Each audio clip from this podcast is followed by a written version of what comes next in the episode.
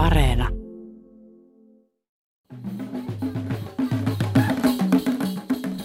Markkinatalous on mekanismi, jossa me kaikki otamme osaa ja jonka keskeinen ominaisuus on itse Jos asiassa joku se, kuvittelee, että oli, olisi olemassa sellaisia ratkaisuja, että leikkausten tuskaa voidaan lievittää budjettivajetta kasvattamalla, erehtyy ja erehtyy pahasti. Niin joutui armas aika ja päästiin kesäkuuhun. Hyvät kuuntelijat, tervetuloa Mikä maksaa ohjelman pariin. Aiempien vuosien tapaan näin kesäkuussa tapaamme jälleen muutaman kesäkuun vieraan. Tänään tästäkin ohjelmasta menneeltä vuodesta tuttu kesäkuun vieras on pitkälinjan ekonomisti, nykyinen Helsingin yliopiston työelämäprofessori Vesa Vihriälä. Tervetuloa ohjelmaan. Kiitoksia JP. Niin, tänään puhutaan Vesa Vihriälän urasta ja maailmankuvasta, toki myös sen kuuluisen Vihriälän koronatyöryhmän tämän kevään työstä, mutta pari sanaa myös kesästä. Ja tämäkin ohjelma tehdään etäyhteyksin, joten näin kesän aluksi sopinee kysyä Vesa Vihriälä, että missä olet? No, tällä hetkellä olen Helsingissä ihan kotona, istun sohvalla.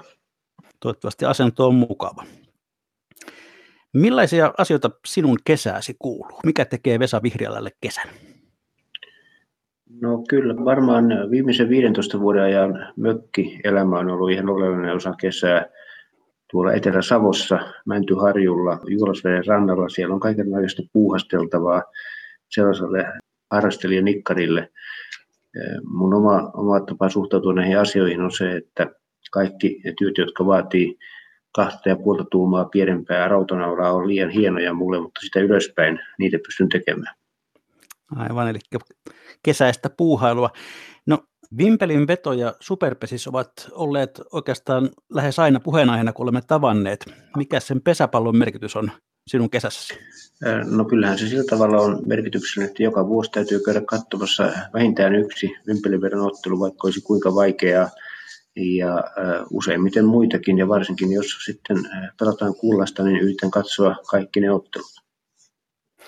Niin vanhempivelliset Tuomo tunnettiin ihan tuolla mestaruussarja tasolla. Minkälainen oma pelaajaurasi oli?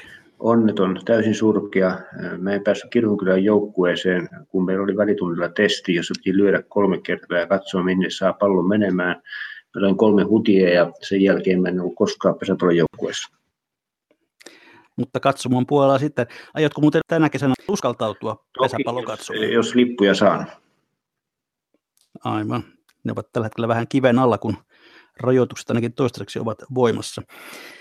No millainen lomailija olet, vai pääseekö ekonomisti koskaan työajatuksistaan irti? Joo, kyllä pääsee varmaankin ja lomailen, pyrin melomaan, vähän pyöräilen. Sitten vaimon painostuksesta etupäässä erilaisia kulttuuriharrastuksia ja toki koitan lukea, ratkaista tehtäviä tällaisia. Mutta nyt kun olen tänä osa-aika työntekijä ja puoliksi eläkkeellä, niin tämän loman ja, loman ja työelämän erottaminen toisista on entistäkin vaikeampaa. Kaikki on samanlaista. Niin jäit pois Etlan johdosta. Millainen elämänmuutos se on ollut? Ää, no itse asiassa ehkä sillä tavalla ää, outo, että siinä heti alkuun mulla oli tällainen parin kuukauden pesti tuolla valtioneuvoston kansliassa ja hallitusneuvottelujuttu, joka oli aika intensiivinen. Ja sitten hetken aikaa, kun levähdin, alkoi tämä työelämäprofessuuri, joka on tietysti paljon rauhallisempaa työtahdiltaan siinä mielessä, että se on osa-aikainen ja luentojakin oli vasta tänä keväänä. Et siihen oli sitten syksyllä aikaa aika tavalla orientoitua. Kyllähän se jollakin tavalla muutos on, kun koko päivätyöstä jää pois, mutta toisaalta nyt varsinkin tämän kevään aikana on ollut töitä enemmän kuin normaalisti, joten, joten ei se tavallaan ole muuttanut siinä mielessä elämää, että en tekisi ollenkaan töitä tai tekisi sitä hyvin vähän. Kyllä niitä askareita on riittänyt.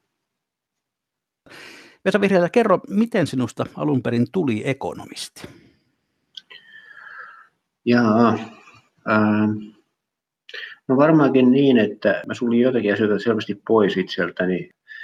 Ensimmäinen asia oli se, että en mihinkään, äh, mihinkään sellaiseen äh, työhön halunnut ryhtyä, jossa olisin välittömästi vastuussa toisten ihmisten hengestä, esimerkiksi lääkäriksi. Ja toisaalta luonnontieteet ne eivät hirveästi kiinnostaneet ja yhteiskunnalliset kiinnostivat ja kansantaloustiede vaikutti näistä yhteiskuntatieteistä, mitä katselin, niin kaikkein jollakin tavalla systemaattisimmalta. Ja sitten siinä oli vielä sellainen asia, että sinne pääsi hyvillä yliopistopapereilla, valtiotieteellisen tiedekuntaan pääsi hyvällä, hyvillä suoraan, niin tarvitsi hakea, niin sinne oli aika helppo mennä.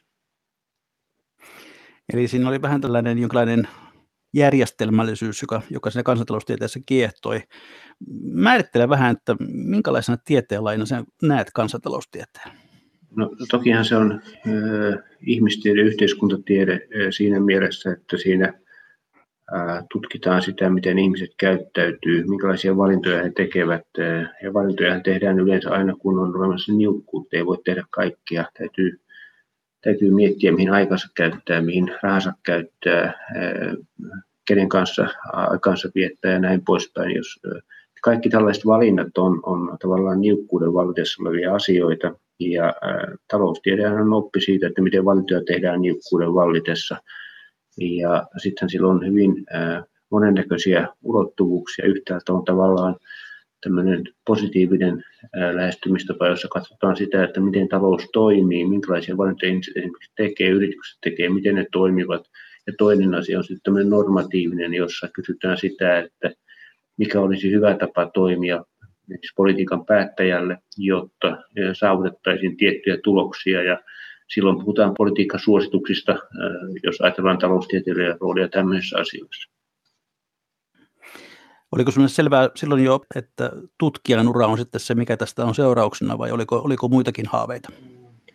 Ei mulla mitään, koska hirveän selvää ole ollut, että lähdin opiskelemaan tosiaan kansantaloustiedettä sen takia, koska se oli kiinnostava yhteiskuntatiede. Sen ohella opiskelin tilastotiedettä ja jonkun verran matematiikkaa, jotka varsinkin tilastotiede minusta oli hyvin hyödyllistä, koska se antoi lähtökohdan ajatella siitä, että mm, hyvä lähtökohta ajatella sitä, että miten päätöksenteko pitäisi järjestää epävarmuuden vallitessa. Me havaitsemme maailmassa kaiken näköisiä asioita ja teemme niistä päätelmiä ja tilastotiede on hyvä oppi siitä, miten, miten tällaisia päätelmiä on, on fiksua tehdä ja tästä se oikeastaan lähti liikkeelle.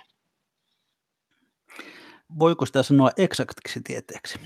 No ei, ei se itse asiassa siinä mielessä ole, että nykyään tietysti jo vuosikymmenten ajan taloustiedettä on pyritty matematisoimaan, tekemään sitä täsmälliseksi sillä tavalla, että kirjataan hyvin täsmällisesti ylös, mitkä opetukset on, minkä nojalla päätelmiä lähdetään tekemään. Sitten pyritään pukemaan se matemaattiseen malliin ja siitä johtamaan se, mikä on, mikä on päätelmä, miten, mitenkä talous tämän mukaan sitten käyttäytyy annetulla lähtökohdilla. Ja toisaalta sitten empiirisessä puolessa käytetään tilastotieteen menetelmiä hyväksi päättelemään, miten tosiasiassa maailma näyttää toimivan hyödyntäen sekä yhtäältä teoriaa maailmaa että sitten niitä empiirisiä havaintoja ja tekemään siitä reaalimaailmaa koskevia päätelmiä.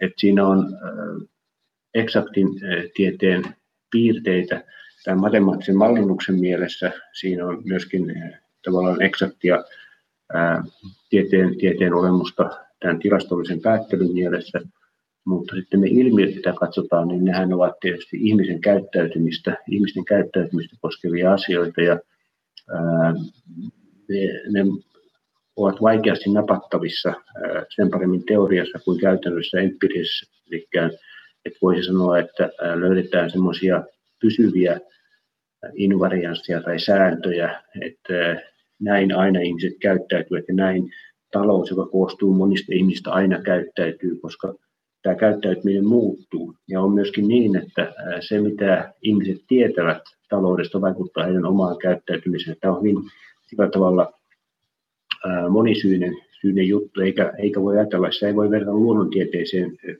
siinä mielessä, että meillä olisi joku objekti, jota me tutkimme, ja se objekti on riippumaton siitä, mitä me itse teemme. Olit nuorena miesnä parisen vuotta tutkijana myös OECDssä. Mitä siellä oikein teit? No ihan tämmöisiä vakioluonteisia makrotaloustieteilijän tehtäviä. Seurasin Tanskan, Ruotsin ja Suomen talouksia, tein niihin liittyviä ennusteita sitten teimme analyysejä näiden maiden erilaisista rakenteellisista kysymyksistä.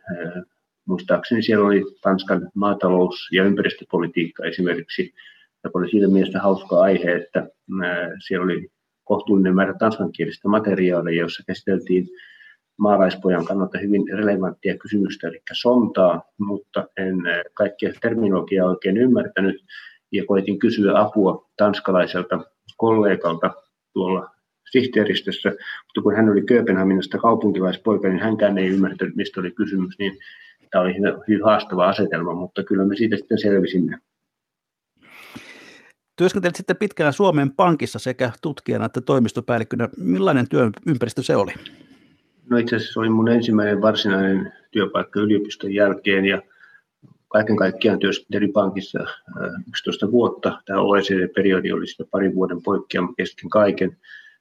Jollakin tavalla tietysti se on vaikuttanut mun elämään paljon, koska, koska se oli ollut ensimmäinen paikka. Ja se oli varsinkin siihen aikaan 80-luvulla hyvin mukava työpaikka siinä mielessä, että siellä tutkijallakin oli aikaa paitsi niihin jokapäiväisiin rutiinitehtäviin, mitä täytyy tehdä esimerkiksi talouden seurannan osalta tai rahoitusmarkkinoiden tilanteen analysoinnin osalta, niin myöskin harrastaa vähän omaa tutkimustyötä, tosi aika pienessä mittakaavassa, mutta kuitenkin. Ja yleisesti ottaen mä pidin Suomen Pankissa työskentelystä paljon. Siellä oli ja niin kuin on edelleenkin hyvin fiksua väkeä ja, ja ilmapiiri on hyvä ja ruokakin oli aina siihen, ainakin siihen aikaan hyvä.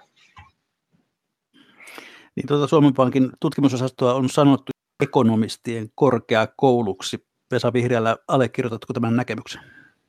Kyllähän siellä on historia saatossa on organisoitu vähän eri tavoin eri vaiheissa. On, on paljon koulutettu ekonomistia, että äh, ihmiset kun tulee tällaiseen työhön, niin äh, eivät tietysti koskaan ole valmiita. Ei koulun penkiltä yliopistosta tule suoraan ihmisiä, jotka pystyisivät kaikkiin niihin tehtäviin hyvin vastaamaan tai niihin analysoimaan niitä kysymyksiä, joita he odotetaan työssään tekevän, vaan kyllä sitten Suomen Pankki, niin kuin muutkin keskuspankit, aika tavalla kouluttavat omaa väkeään. Ja aikaisemmin tämä oli ehkä vielä systemaattisempaa siinä mielessä, että pankki ei palkanut suoraan tohtoreita, vaan usein maistereita, jotka sitten tekivät tutkimustyötä väitöskirjatyönsäkin pankin aikana. Nykyään käytäntö on se, että lähtökohtaisesti pankki käsittääkseni palkkaa vasta väitelleitä ihmisiä, että ovat tavallaan valmiimpia tutkimusmielessä kuin aikaisemmin.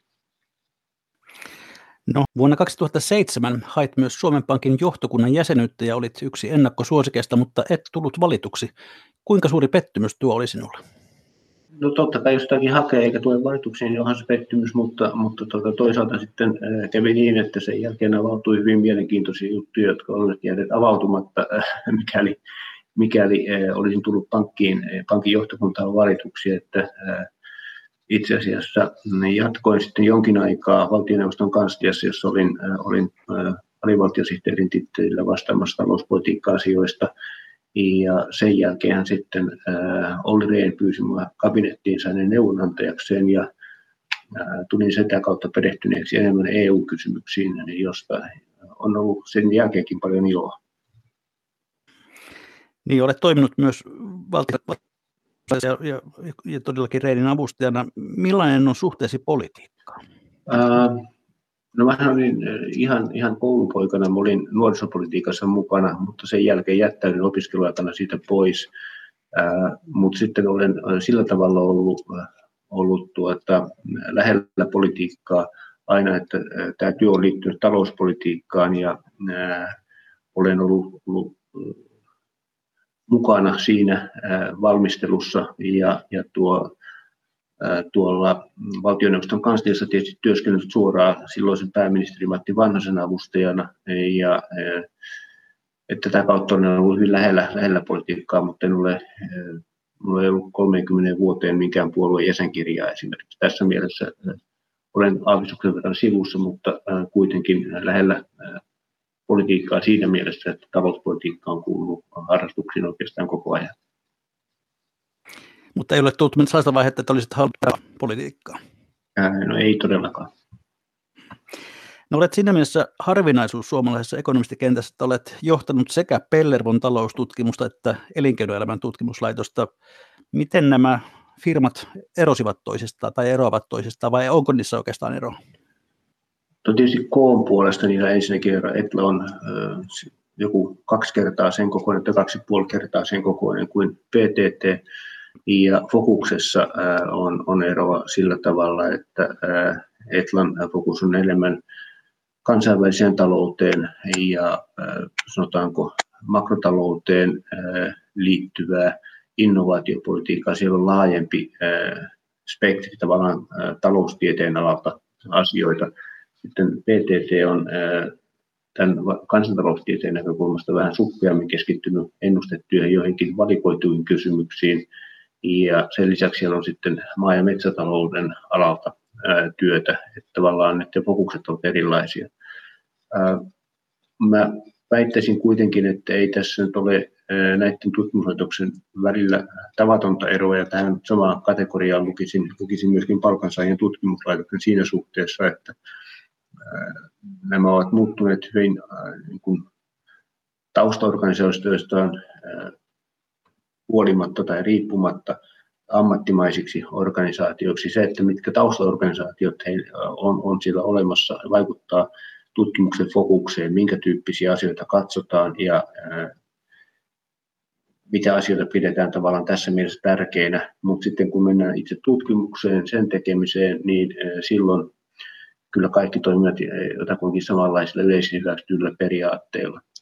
No sitten totta kai kaikilla henkilöillä, jotka näissä laitoksissa toimii, voi olla omia näkemyksiään taloudesta. Ja, ja tota, varmaankin on niin, että elinkeinon tutkimuslaitokset tutkijoita useasti kiinnostavat talouden kasvuun liittyvät kysymykset.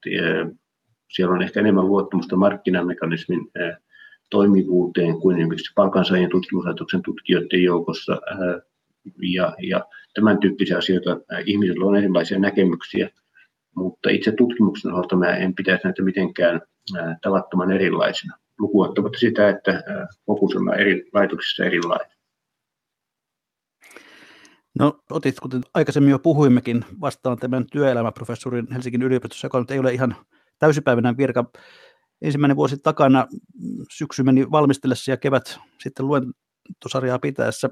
Millainen kokemus tämä on ollut?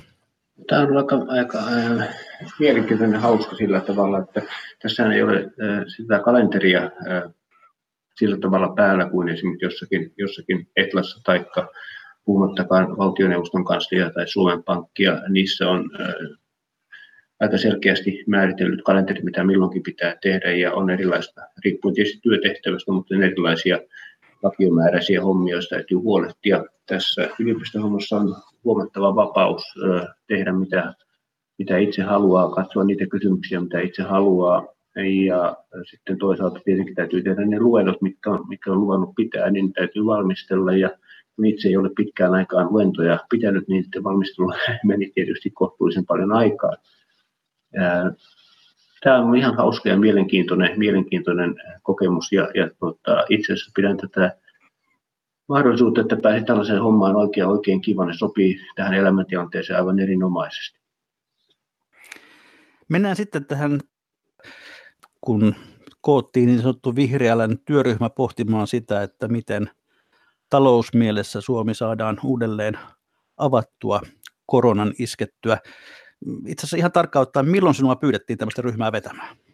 Ryhmä asetettiin 30. päivä maaliskuuta, joten se oli muutama päivä sitä ennen. Olisikohan ollut neljä viisi päivää sitä ennen luottivat yhteyttä sekä Jari Gustafsson tuolta Temmistä että Martti Hetemäki VMstä ja kysyi sieltä, että ryhtyisikö tekemään selvitystä siitä, että minkälaista talouspolitiikka tai minkälaista talouspolitiikkaa pitäisi tämän akuutin kriisin jälkeen harjoittaa. Ajatuksena oli se, että kun virkamiehet molemmissa ministeriöissä, jotka vastaavat pitkälti talouspolitiikan suunnittelusta, ovat niin kiireisiä näiden jokapäiväisten kriisihallintatehtävien kanssa, niin he ajattelivat, että on hyvä, että jos olisi ulkopuolista apua miettimässä lähinnä pidemmän aikavälin kysymyksiä. Ja, nämä kansliapäälliköt sitten ehdottivat, että ryhtyisi tämmöistä selvitystä tekemään ja sanoi, että voin valita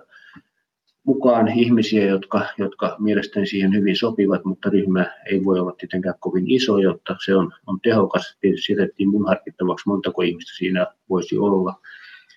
Ja kysyin sitten kolmelta ihmiseltä, Bengt Holmströmiltä, Sixten Korkmanilta ja Roope Uustalusta, olivatko he käytettävissä ja kaikki olivat. Ja keskustelin siitä, että äh, sitten toimeksiantajien kanssa sopiiko tällainen ryhmä, niin ja, ja tuota, se kävi heille mainiosti, ja tämän jälkeen äh, ihan siis tosiaan muutamassa päivässä tuli muodollinen toimeksianto, ja sitten me aloitimme, aloitimme työt saman tien.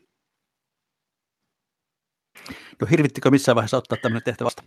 No ei se varsinaisesti hirvittänyt. Totta kai olisi selvää, että on rajansa siinä, mitä voi itseltä odottaa että mihinkä, mihinkä tämmöisessä muutamassa viikossa pystyy.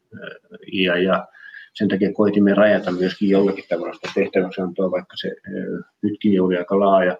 Ja sitten matkan varrella kävi myös niin, että siihen tuli vähän lisää tehtävää yli niiden akuuttien kriisihallintatoimien jälkeisen asioiden lisäksi. Toisin sanoen joudumme pohtimaan myöskin näitä rahoitustukikysymyksiä ja sitä, että minkälaisella strategialla kriisistä tästä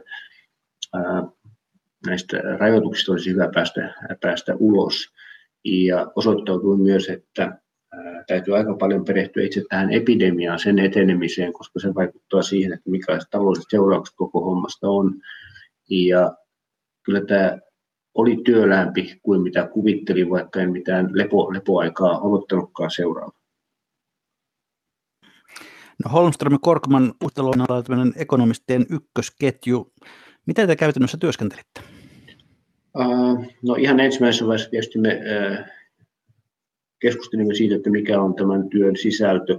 Ja se tapahtuu tyypillisellä ekonomistavalla. Uh, mä kirjoitin ensimmäisen paperin siitä, mikä voisi olla tämän työn runko, mitä asioita käsittelemme, millä, millä tavalla suurin piirtein sitä kierrätettiin sitten ihmisten kesken ja eri ihmiset kommentoivat, että se muokkaantui varsin paljon siinä keskustelussa.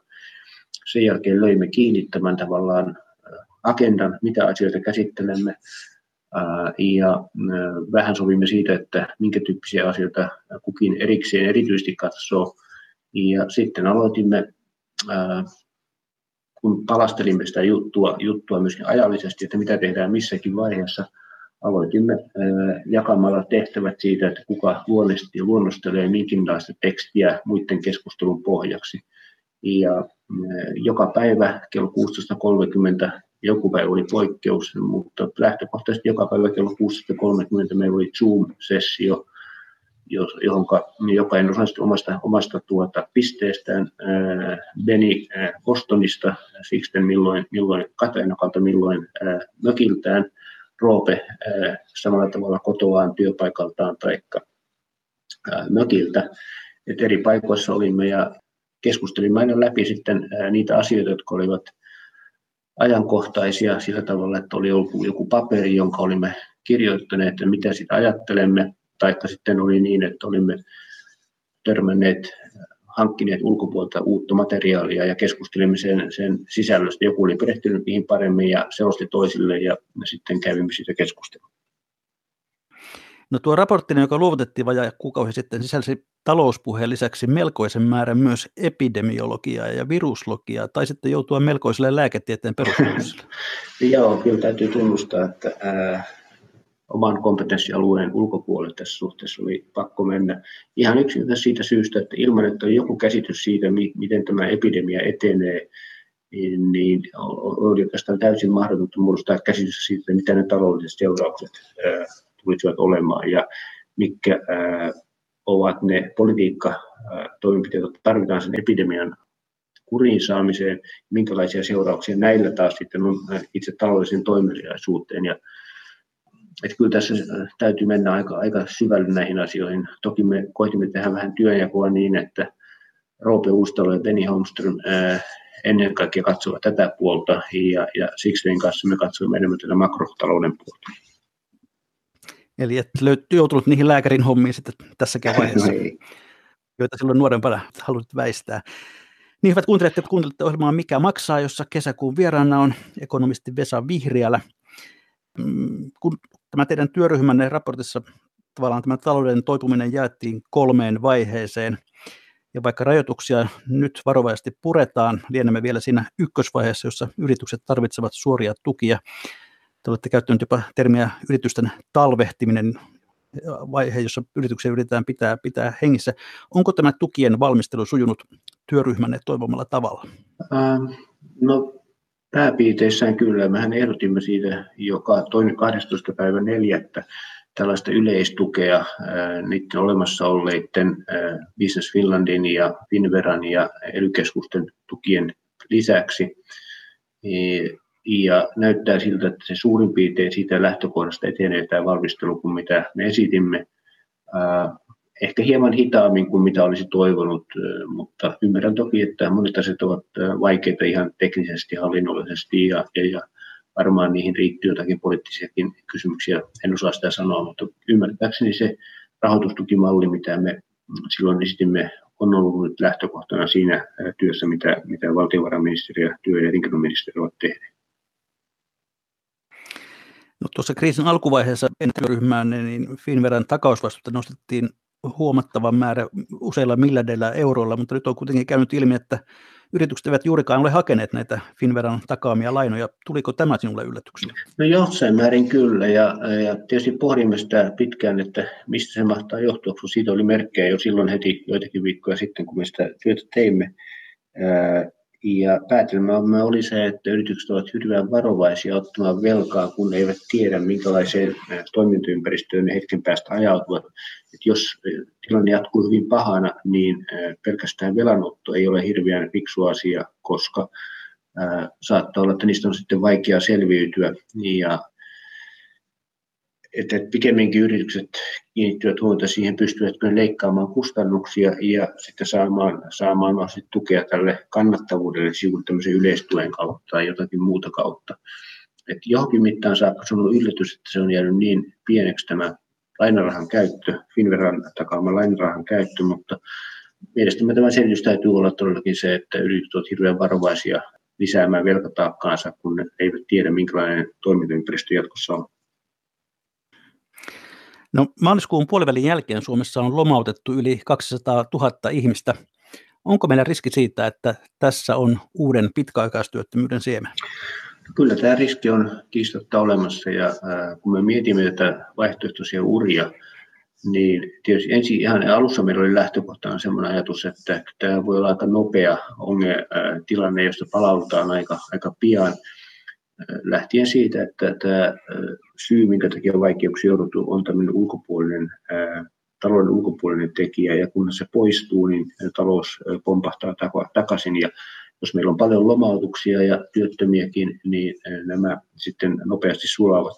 Mutta aika pian me kuitenkin päädymme siihen, että ei tämä ihan näin, näin vikkelästi käy, vaan että ensinnäkin tämä epidemia ei niin nopeasti todennäköisesti poistu kuin ensiksi ajateltiin, vaan että se vaatii kuukausia, ehkä jopa pidempiä aikoja ennen kuin tavallaan niistä rajoitustoimista, mitä on pantu toimeen, voidaan, voidaan irrottautua ainakin kattavasti ja toisaalta myöskään se ihmisten kokema pelko, mikä liittyy tähän epidemiaan, ei katoa yksi, kaksi, eikä välttämättä riippu edes näistä rajoitustoimista.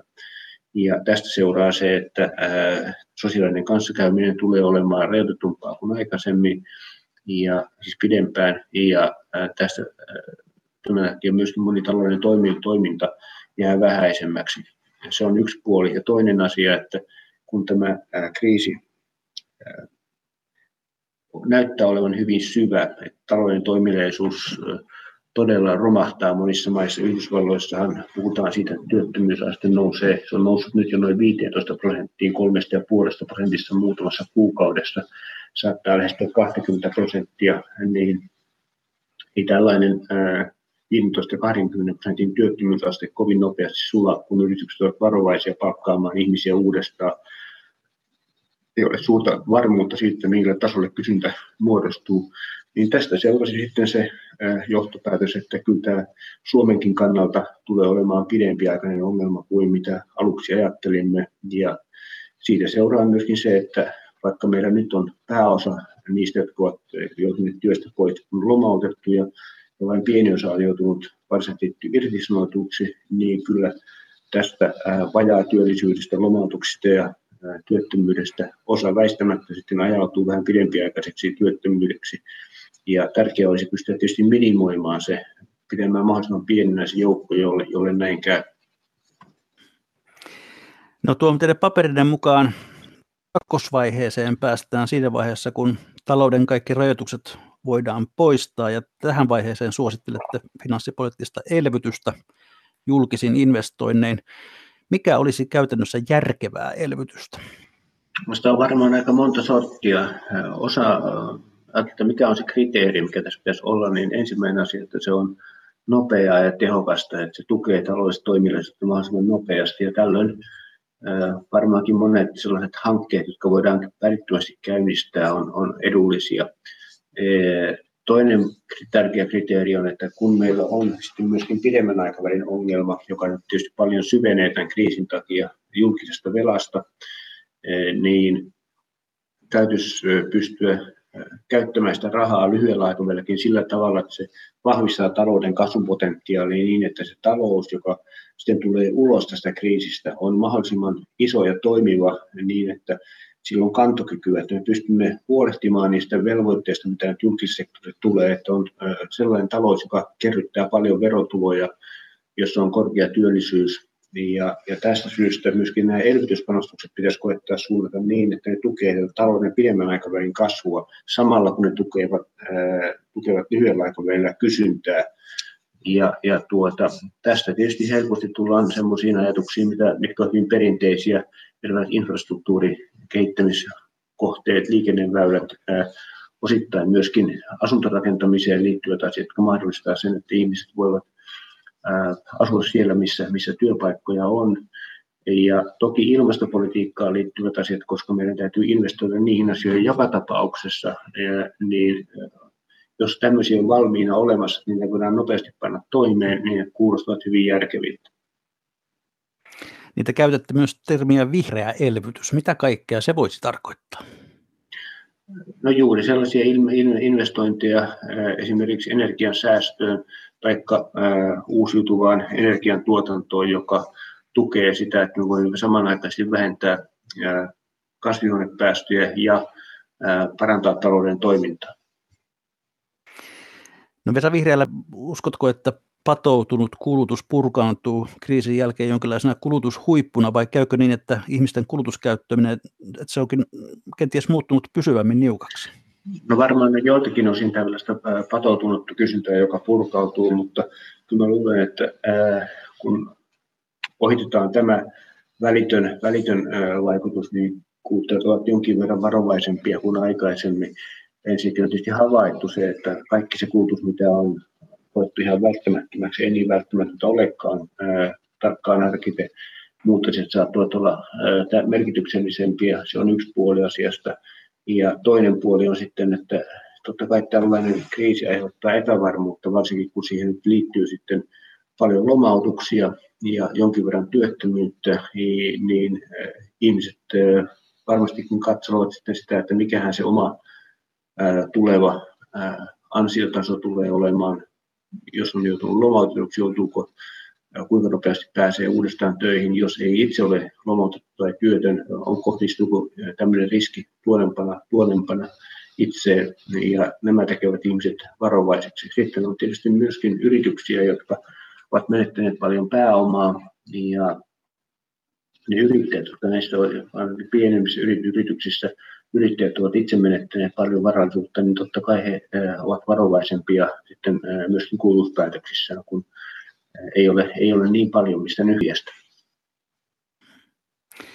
No tuo elvytys ettäisi velkarahalla ja muun muassa valtiovarainministeri Katri Kulmuni on puhunut jopa parinkymmenen miljardin euron lisälainoista kriisin kokonaislaskuna. Tästä sitten seuraa se, että valtion velka nousee jopa 90 tai 100 prosenttiin bruttokansantuotteesta ja sitten tästä syystä tämä kolmas vaihe, jonka vuoro on sitten, kun talous on saatu kasvuuralle, Kolmas vaihe on sitten tämä valtion talouden sopeuttamisen vaihe, se ikävien päätösten ja niukkuuden jakamisen vaihe. Miten tuo sopeuttaminen pitäisi järkevimmin tehdä?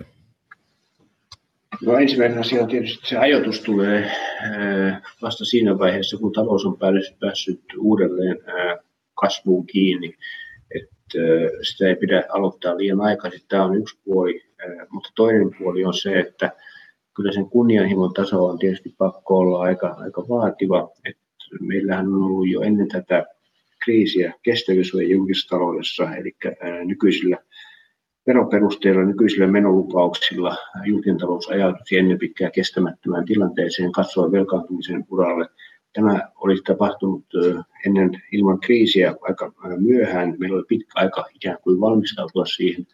Nyt tämä kriisi tuo paljon lisää velkaa ja se velka kasvaa perusskenaarioiden mukaan ilman uusia politiikkatoimia koko 20-luvun ja tämä pitäisi saada katkaistua jossakin vaiheessa. Mille tasolle, niin se on vähän toissijainen kysymys. Olennaista on se, että se velkaantumisen kasvuvauhti saadaan pysäytettyä jollakin järjellisellä aikajänteellä. Ja meidän mielestä tämmöinen järkevä aikajänne on, on tämä alkanut vuosikymmen. Se tarkoittaa sitä, että näistä sopeutustoimista pitäisi pystyä päättämään verrattain hyvissä ajoin, vaikka ne pannaankin toimeen tuonempana päättämään hyvissä ajoin niin, että kaikki ihmiset tietävät, mitä suurin piirtein, ja yritykset tietävät, mitä suurin piirtein odottaa tulevina vuosina. Ja toinen asia on sitten se, että näitä sopeutustoimia voidaan vähentää, jos talouden kasvua voidaan vahvistaa niin, että meillä on enemmän ihmisiä töissä, tuottavuus on parempi. Ja kaikki ne asiat, joilla tähän voidaan vaikuttaa, ovat aika hitaita vaikutuksiltaan. Ja tämä puoltaa myöskin sitä, että näistä asioista pitäisi pystyä tekemään päätöksiä verrattain nopeasti, vaikkakin on niin, että monet asiat sitten vaikuttavat vasta tuonnempana. Että jos ajatellaan tätä niin kolmatta vaihetta, niin meidän peruslähtökohta on se, että se toteutus tulee vasta ajan mittaan, mutta näitä toimenpiteitä koskeva päätöksenteko suunnittelu ja päätöksenteko, valmistelu, tämä pitäisi lähteä liikkeelle niin pian kuin mahdollista. Niin te arvioitte, että tämä kolmannen vaiheen aika voisi olla ehkä vuonna 2023. Se on myös tällä tietoa eduskuntavaalivuosi. Uskotko, että sopeuttamisella on poliittisia mahdollisuuksia vaalien alla? Se on vaikea Itse asiassa tuo, mitä mä äsken yritin sanoa, on, että näitä päätöksiä pitäisi tehdä jo ennen tuota 23 ja, sitten toimeenpano voisi alkaa aikaisen viimeistään siinä vaiheessa, millä vauhdilla, niin se on oma kysymyksensä. Mutta esimerkiksi nyt kun puhutaan elvytyksessä, ei vain tämmöistä kertaluonteisista elvytyspanostuksista, esimerkiksi investoinneista, vaan myöskin siitä, että esimerkiksi laajennetaan korkeakoulutuksen määrää, panostetaan lisää tutkimus- ja kehitystoimintaan. Nämä ovat luonteeltaan pysyviä menoja. Ja nyt tässä elvytysvaiheessa voimme ajatella, että niitä rahoitetaan, rahoitetaan velalla, mutta jossakin vaiheessa, kun mennään elvytysvaiheen ulkopuolelle, niin täytyisi olla sitten muut keinot rahoittaa näitä, näitä asioita. Ja tämäkin tarkoittaa sitä, että nyt kun päätetään menojen lisäyksistä, paitsi investointiluonteisista, myöskin tämmöistä pysyvimmistä menolisäyksistä, niin silloin näiden jälkimmäisten osalta täytyy ehdottomasti pystyä päättämään myös siitä, että millä tavalla ne tulevaisuudessa rahoitetaan. Tämä lisää luottamusta siihen, että tämä velkaantuminen katkeaa jossakin vaiheessa. No, työryhmän ehdottaa kolmella alueella. Ensimmäinen on työmarkkinat. Mitä siellä pitäisi tehdä? No ei meillä ole mitään omia uusia kuningasajatuksia. Lähtökohta on se, että me tarvitsemme selvästi korkeamman työllisyysasteen kuin mihin olemme päässeet tähän saakka. Jos hallitusohjelmassa oli kunnianhimo tasoitettu siihen sellaiset, että pitäisi päästä 75 prosentin työllisyysasteeseen, niin kyllä tämän kriisin seurauksena kunnianhimon taso pitäisi asettaa korkeammalle. Ei niin, että me voisimme päästä siihen vuonna 2020 kolme, niin kuin hallitusohjelmassa oli ajateltu, mutta niin, että se taso jollakin aikavälillä on selvästi korkeampi kuin tuo 75 prosenttia, jotta me voimme rahoittaa tätä hyvinvointivaltiota paremmin. Ja mitä ne toimenpiteet on, jotkut ovat sellaisia, joista tiedetään aika hyvin, miten ne vaikuttavat. Esimerkiksi tämä niin sanottu työttömyysputki on sellainen, jonka muutoksista on aina seurannut työllisyyden nousu, kun sitä, on, sitä käyttöä on rajoitettu. Meidän mielestä se olisi hyvä jollakin aikajänteellä poistaa kokonaan. Toinen asia on, on pyrkiä vaikuttamaan siihen, millä tavalla palkat muodostuvat niin, että palkanmuodostus tukee korkeaa työllisyyttä. Tämä niin sanottu Suomen malli, jossa palkat määräytyvät talouden avoimen sektorin mukaan niin, että ne tukevat kilpailukyvyn säilymistä hy- hyvänä, on, on, hyvä, on hyvä, että sitä voitaisiin vahvistaa niin, että se toteutuu myöskin jatkossa. Tämän ohella me varmastikin tarvitsemme lisää paikallista joustoa palkkoihin niin, että semmoisissa tilanteissa, joissa kysynnän takia työttömyys uhkaa nousta, niin voidaan harkinnan mukaan sitten tai paikallisesti sopia siitä, että palkat voivat joustaa ja työpaikat voivat säilyä. Tämähän on ollut se Saksan tapa toimia ja pitää yllä korkeaa työllisyyttä. Sitten meillä on tietysti koulutukseen liittyviä asioita. Tällä hetkellä esimerkiksi aikuiskoulutus kohdistuu aika paljon ihmisiin, joilla on jo verrattain hyvä koulutustaso ja se, sitä, ei pääse, sitä ei hyödynnetä niiden joukossa, jotka erityisesti sitä koulutusta tarvitsevat, ennäkin huonosti koulutetut miehet tähän tarvittaisiin, tarvittaisiin muutosta. Niin tässä yhteydessä, koulutuksen yhteydessä esiin kuukausin maksut, miten te niihin päädyitte? Tämä oikeastaan ei ole ehkä saanut tarpeettoman paljon kuin huomioita. Tämä on vain esimerkki siitä, että minkä tyyppisiä asioita täytyy miettiä.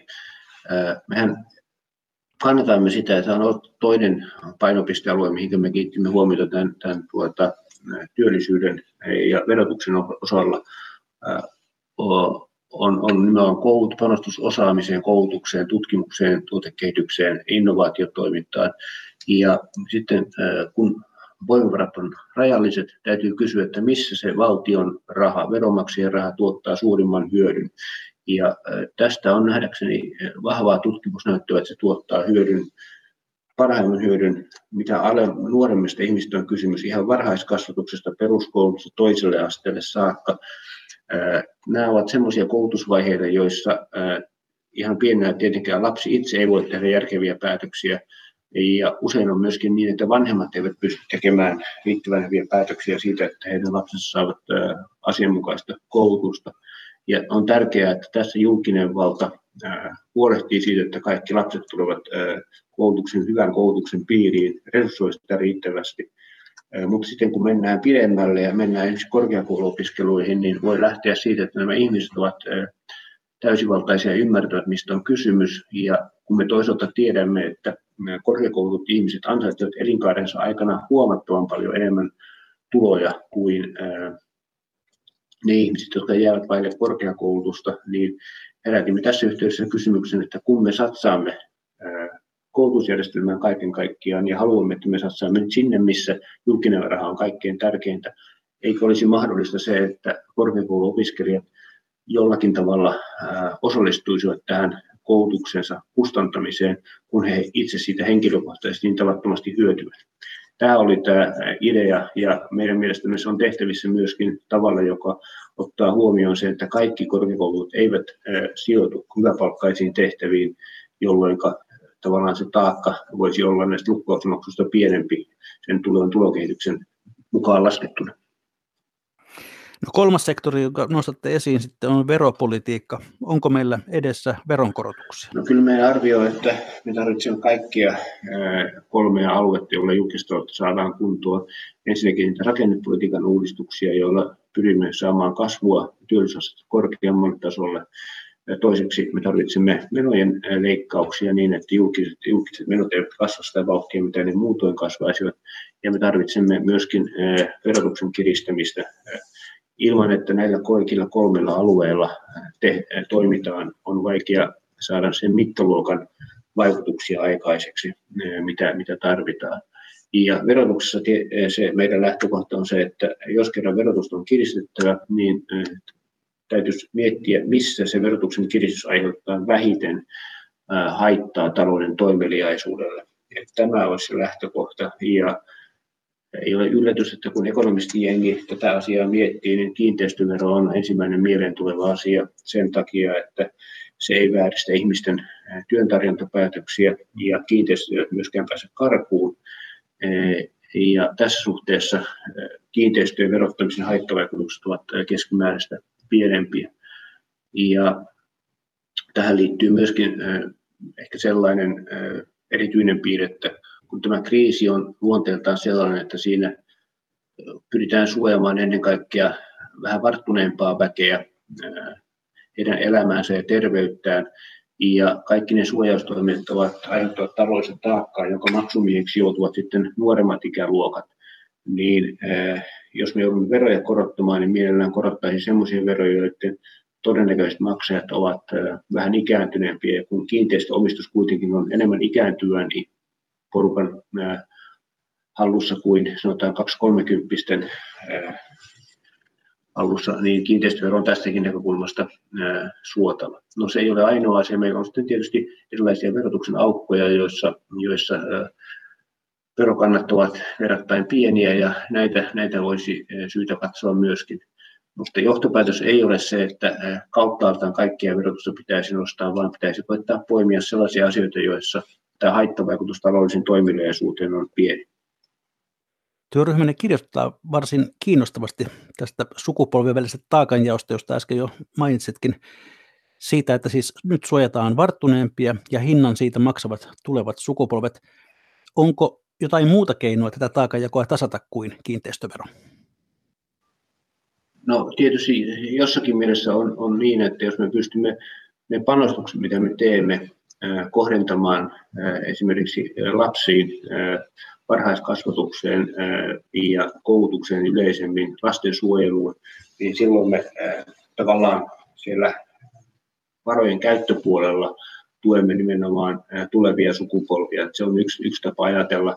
Ja kyllähän tämä sitten se kääntöpuoli on, että emme me voi ajatella niin, että ainakaan eläkeetuuksia tässä nyt tullaan vahvistamaan, vaan pikemminkin mieleen tulee se, että me teemme jollakin aikajänteellä jälleen sellaisia eläkeuudistuksia, jotka hillitsevät eläkemenojen kasvua. Mutta sehän on tietysti pitkäaikainen prosessi sen takia, että tämmöisiä syitä ei voida, voida yön yli muuttaa. Ihmiset ovat tietysti varautuneet elämässään siihen, että on tietyt eläketulot ja, ja niitä ei yön yli nopeasti voida muuttaa. No entäpä sitten ne julkiset leikkaukset? Mistä sinä, Vesa Vihreällä, leikkaisit? Mikä on sellaista toimintaa, josta valtio voisi luopua? No, me emme esittäneet mitään leikkauslistaa. Tässä ei ollut Sailoksen listaa, eikä Liisan listaa, eikä mu- mitään muutakaan listaa. Vesan ei lista. Ei ollut sellaistakaan listaa. Kahdesta syystä. A, meillä ei ollut sellaista kompetenssia arvioida, että mitkä nimenomaiset asiat voisivat olla tällaisia asioita. Ja sitten toinen asia on myöskin, että kyllähän nämä samat niin kuin veronkorotukset ovat monelta osin poliittisia kysymyksiä, että minkälaisia valintoja tehdään, miten eri ihmisiä kohdellaan, ja, ja tämä on poliittisen päätöksenteon kysymystä, eikä, eikä tuota, tämmöisen ekonomistin arvioitava asia.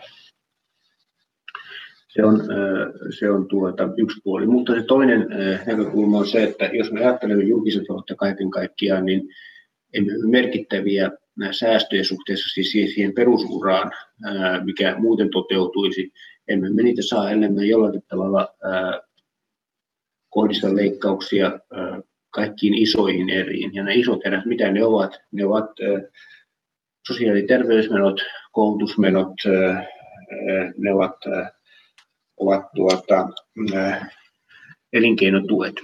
Ja näistä jollakin tavalla on, on, on koetettava katsoa se kokonaisuus, joka on taloudellisesti vähiten haitallinen, joka on sosiaalisesti oikeudenmukaisin. Ja totta kai tähän jälkimmäiseen harkintaan sitten on vaikuttaa ikään kuin poliittinen arvoa, että mitä asioita pidetään sosiaalisesti oikeudenmukaisena, mitä ei. Ja siinä on varmasti tullut välillä erilaisia näkemyksiä. No se lienee selvä, että Sanna Marinin hallituksen hallitusohjelma menee koronapandemian vuoksi täysin uusiksi. Kun uutta ohjelmaa aletaan kirjoittaa, millaisia talouspoliittisen osan vinkkejä hallitukselle antaisit? No eikä me tuossa raportissa se tiiviissä muodossa annettu sillä tavalla, että kunnianhimon taso niissä asioissa, jotka koskee talouden kantokyvyn parantamista, työllisyysasteen nostamista, tuottavuuden parantamista, julkisen sektorin tehostamista pitäisi olla vielä korkeampi kuin mitä se oli aikaisemmin. Toiseksi tämän tyyppisiä asioita koskevat päätökset pitäisi saada liikkeelle valmistelu mahdollisimman nopeasti ja tavoitteen asettelu mahdollisimman nopeasti. Kolmanneksi sitten näissä elvytysratkaisuissa ja näissä tulevissa leikkaus- tai veronkorotusratkaisuissa ajatus on tärkeä. Niitä ei pidä sotkea sillä tavalla, että samanaikaisesti yritettäisiin tehdä ihan molempia. Ne ensiksi täytyy elvyttää ja sen jälkeen täytyy leikata, mutta päätöksenteko pitäisi olla saumatonta samanaikaisesti kuin tehdään näitä elvytyspäätöksiä, niin pitäisi jo myöskin pohtia sitä ja tehdä alustavia päätöksiä siitä, miten, miten tullaan leikkaamaan. Ennen kaikkea pitäisi samanaikaisesti tehdä näitä ratkaisuja, joilla pyritään vahvistamaan talouden kasvua tulevaisuudessa. Että tämä on se yleinen linja. Ehkä vielä sitten se, että me otimme lähtökohdaksi sellainen verrattain pessimistisen näkemyksen, ei mitenkään meidän mielestä mahdottoman, vaan ihan realistisen näkemyksen siitä, miten talous tulee menemään ilman uusia politiikkatoimia. Ja et, ajattelimme niin, että politiikkatoimet pitää mitoittaa ja määrittää, että kunnianhimon taso asettaa tämän näköisen maailman, maailman ää, toteutuessa.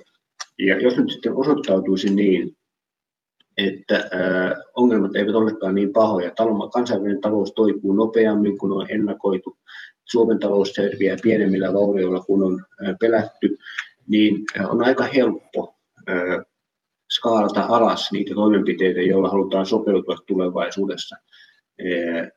Sen sijaan, jos on niin, että me lähdemme hirveän optimistisesta skenaariosta ja oletamme, että kaikki menee hyvin ja meidän tarvitsee tehdä vain vähän asioiden saamiseksi kestävälle tolalle, niin, ja käykin toisella tavalla, niin sitten tulee tavaton kiire ja sitten on pakko tehdä paljon hankalampia ratkaisuja, paljon ikävämpiä asioita ja paljon nopeammin.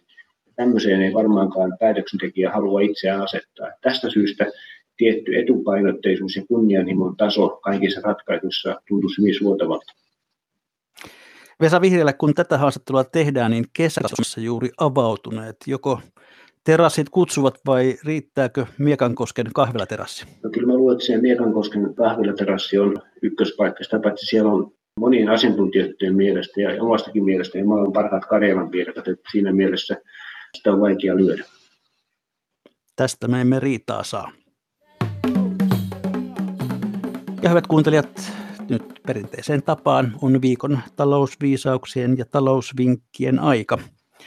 Työelämäprofessori Vesa Vihreälä, millainen on sinun viikon talousvinkkisi tai viisautesi, jonka kuuntelijoiden kanssa haluat jakaa? Ja jos nyt sanoisi näin, että tästäkin selvitään, niin riittäisikö se viisaudeksi? Se on hyvin sanottu. Viikon yleisövinkki on Espoosta, jossa sieltä kirjoittaa kuuntelijamme näin. Moni tekee nyt etätyötä, kodin työpöytä tai tuoli eivät ole aina toimistotasoa, mutta työergonomiaan kannattaa panostaa. Se pitää myös yllä omaa terveyttä. Satula tuoli, työpisteen seisontamahdollisuus tai älyranneke voivat olla perusteltuja hankintoja, jotka parantavat pitkässä juoksussa myös omaa henkilökohtaista taloutta. Kiitoksia Vesa Vihriälä, kiitoksia hyvät kuuntelijat, hyvää kesää herra professorille. Ehkä jossain kesässä kohdataan. Mikä maksaa, sitä me ihmettelemme jälleen viikon kuluttua.